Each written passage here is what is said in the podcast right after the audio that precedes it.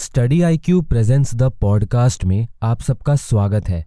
आज के एपिसोड में हम लोक अदालत के बारे में डिस्कस करेंगे। सर, फ़र्स्ट थिंग्स फ़र्स्ट, क्या आप लोक अदालत के बारे में कुछ बेसिक इन्फॉर्मेशन हमें बता सकते हैं? सबसे पहले तो मैं आप सभी स्टूडेंट्स को ये बताना चाहता हूँ कि recently national legal service authority यानी कि नालसा ने नेशनल लोक अदालत के कंट्रीब्यूशन पर एम्फोसाइज देते हुए ये बोला है कि अल्टरनेटिव डिस्प्यूट मैकेनिज्म का यूज़ करके पेंडिंग केसेस के लोड को रिड्यूस किया जा सकता है। लोक अदालत, अल्टरनेटिव डिस्प्यूट रिड्रेसल मैकेनिज्म का एक बहुत ही इंपॉर्टेंट पार्ट होता है। लोक अदालत एक ऐसा फोरम है जहाँ पर उन डिस्प्यूट्स एंड केसेस को डील किया जाता है जो कोर्ट ऑफ़ लॉ के अंदर पेंडिंग होते हैं या फिर कोर्ट ऑफ़ लॉ के अंदर प्री लिटिगेशन स्टेज में ही पाए जाते हैं।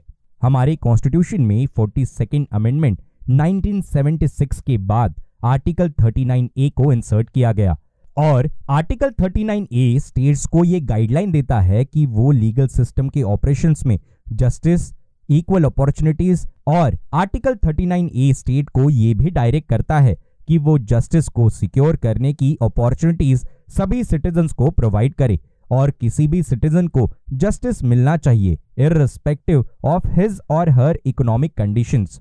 अगर लोक अदालत के लीगल स्टेटस की बात करें तो लोक अदालत को स्टैट्यूटरी स्टेटस मिला है under legal services authorities act 1987 और लीगल सर्विस अथॉरिटीज एक्ट के अकॉर्डिंग ही लोक अदालत के द्वारा दिए गया decision is deem to be decree of civil court और लोक अदालत का डिसीज़न सभी पार्टीज़ पर फाइनल एंड बाइंडिंग होता है और लोक अदालत के द्वारा दिए गए किसी भी डिसीज़न के अगेंस्ट किसी कोर्ट ऑफ़ लॉ में अपील भी नहीं हो सकती।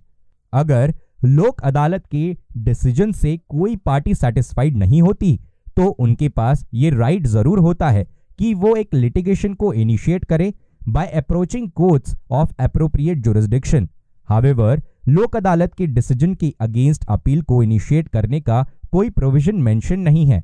पर जब पार्टी सेटिस्फाइड नहीं होती तो अप्रोप्रिएट कोर्ट को अप्रोच कर सकती है फॉर अपील हावेवर उन्हें रिक्वायर्ड प्रोसीजर्स को फुलफिल करना होगा। स्टूडेंट्स को याद रखना चाहिए कि किसी मैटर्स को लोक अदालत में फ़ाइल किया जाता है तो कोई भी कोर्ट फ़ी पेएबल नहीं होती है, यानी कि आपको फ्री जस्टिस सर्विस मिलती है। और अगर किसी कोर्ट ऑफ़ लॉ का पेंडिंग मैटर लोक अदालत में रेफर किया जाता है और यदि उसे सेटल भी किया जाता है तो जो कोर्ट फ़ी ओरिजिनली पे की गई थी, वो वापस भी होती है। सर लोक अदालत के मेंबर्स का रोल क्या होता है? वो लोग जो लोक अदालत के अंदर केसेस को डिसाइड करते हैं, उन्हें मेंबर ऑफ़ लोक अदालत बोला जाता है और उनके पास कोई भी जुडिशियल रोल नहीं होता। However they have the role of statutory conciliators इसका मतलब लोक अदालत के मेंबर्स पार्टीज़ को परस्यूट करते हैं कि वो एक कंक्लूजन पर पहुँचे, ताकि डिस्प्यूट्स को आउटसाइड कोर्ट ही रिजॉल्व कर सके। यानी कि लोक अदालत के अंदर रिजॉल्व किया जाए। मोरेवर लोक अदालत के मेंबर्स किसी भी सिचुएशन में पार्टीज़ को प्रेशराइज नहीं करते।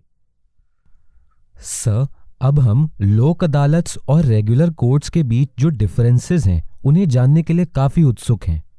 लोक अदालत और रेगुलर कोर्ट में यह डिफरेंस होता है कि रेगुलर कोर्ट अपनी प्रेमाइसिस के अंदर डिसीजंस लेती है जहाँ पर लिटिगेंट्स अपने लॉयर्स के साथ आते हैं और विटनेसेस भी उसी प्रेमाइस में आते हैं।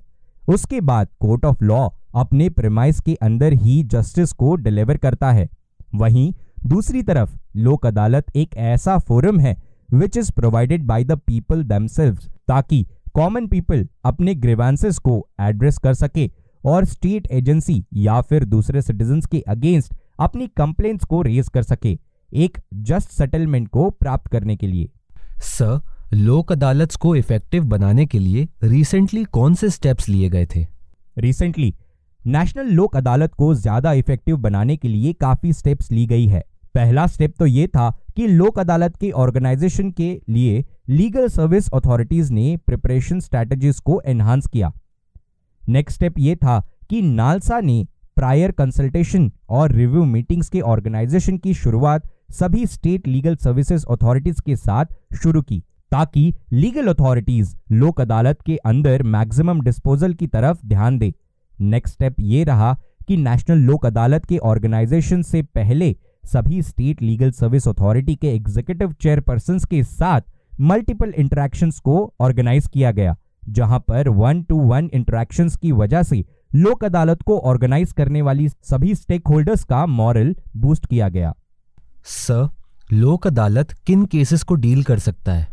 लोक अदालत फॉलोइंग कुछ केसेस को डील कर सकता है, जैसे म्यूटेशन ऑफ़ लैंड केसेस हो, दूसरी कंपाउंडेबल क्रिमिनल ऑफेंसेस हो, या फिर कोई फैमिली डिस्प्यूट्स हो, और फॉरेस्ट लैंड के इंक्रोचमेंट के केस में भी लोक अदालत अपना रोल प्ले कर सकती है। लैंड एक्वाइजेशन के डिस्प्यूट्स हो मोटर एक्सीडेंट के क्लेम हो, या फिर ऐसे केसेस जहाँ पर सब जस्टिस अवेलेबल ना हो, उन सारी केसेस में लोक अदालत अपना रोल प्ले कर सकती है।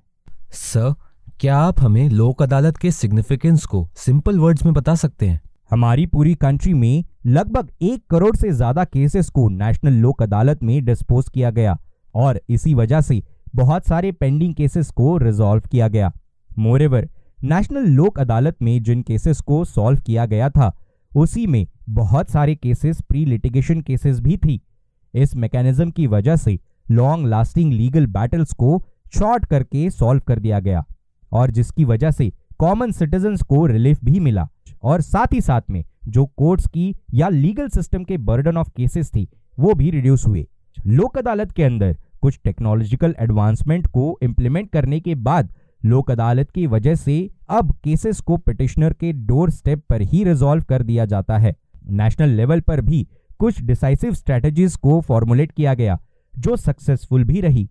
इन स्ट्रेटजीज के अंतर्गत स्टेट लीगल सर्विस अथॉरिटीज को ये इंस्ट्रक्शंस दी गई कि वो वेरियस स्टेक होल्डर्स के साथ मीटिंग कंडक्ट करे, ताकि फुल कोऑपरेशन और कोऑर्डिनेशन को इंश्योर किया जा सके फॉर द लीगल अथॉरिटीज और जो कि लीगल फ्रेंडली अप्रोच को फॉलो करे। लोक अदालत एक ऐसा सिस्टम है जो जस्टिस को स्पीडीली एंड चीपली डिस्पोज करता है। इतना ही नहीं स्टूडेंट्स को यह भी याद रखना चाहिए कि लोक अदालत के थ्रू बहुत सारे केसेस डिस्पोजल होने की वजह से लीगल सर्विस अथॉरिटीज ने जुडिशियल एडमिनिस्ट्रेशन के अंतर्गत एक बैलेंस को क्रिएट किया। और ये कहना गलत नहीं होगा कि लोक अदालत में किसी भी डिस्प्यूट रिजोल्यूशन मैकेनिज्म के कंपैरिजन में सबसे ज़्यादा केसेस को रिजॉल्व किया। और Lok Adalat most effective tool of alternative dispute resolution mechanism के तौर पर उभर कर सामने आया। Sir thank you for giving us the information dear listeners आज के एपिसोड में बस इतना ही। नेक्स्ट एपिसोड में एक नए टॉपिक के साथ हम फिर से आपसे कनेक्ट करेंगे। तब तक आप स्टडी आईक्यू के साथ बने रहिए एंड कीप स्टडिंग आप study IQ presents the podcast को सभी ऑडियो स्ट्रीमिंग प्लेटफॉर्म्स पर सुन सकते हैं, जैसे Spotify Hubhopper Apple podcast etcetera thank you for listening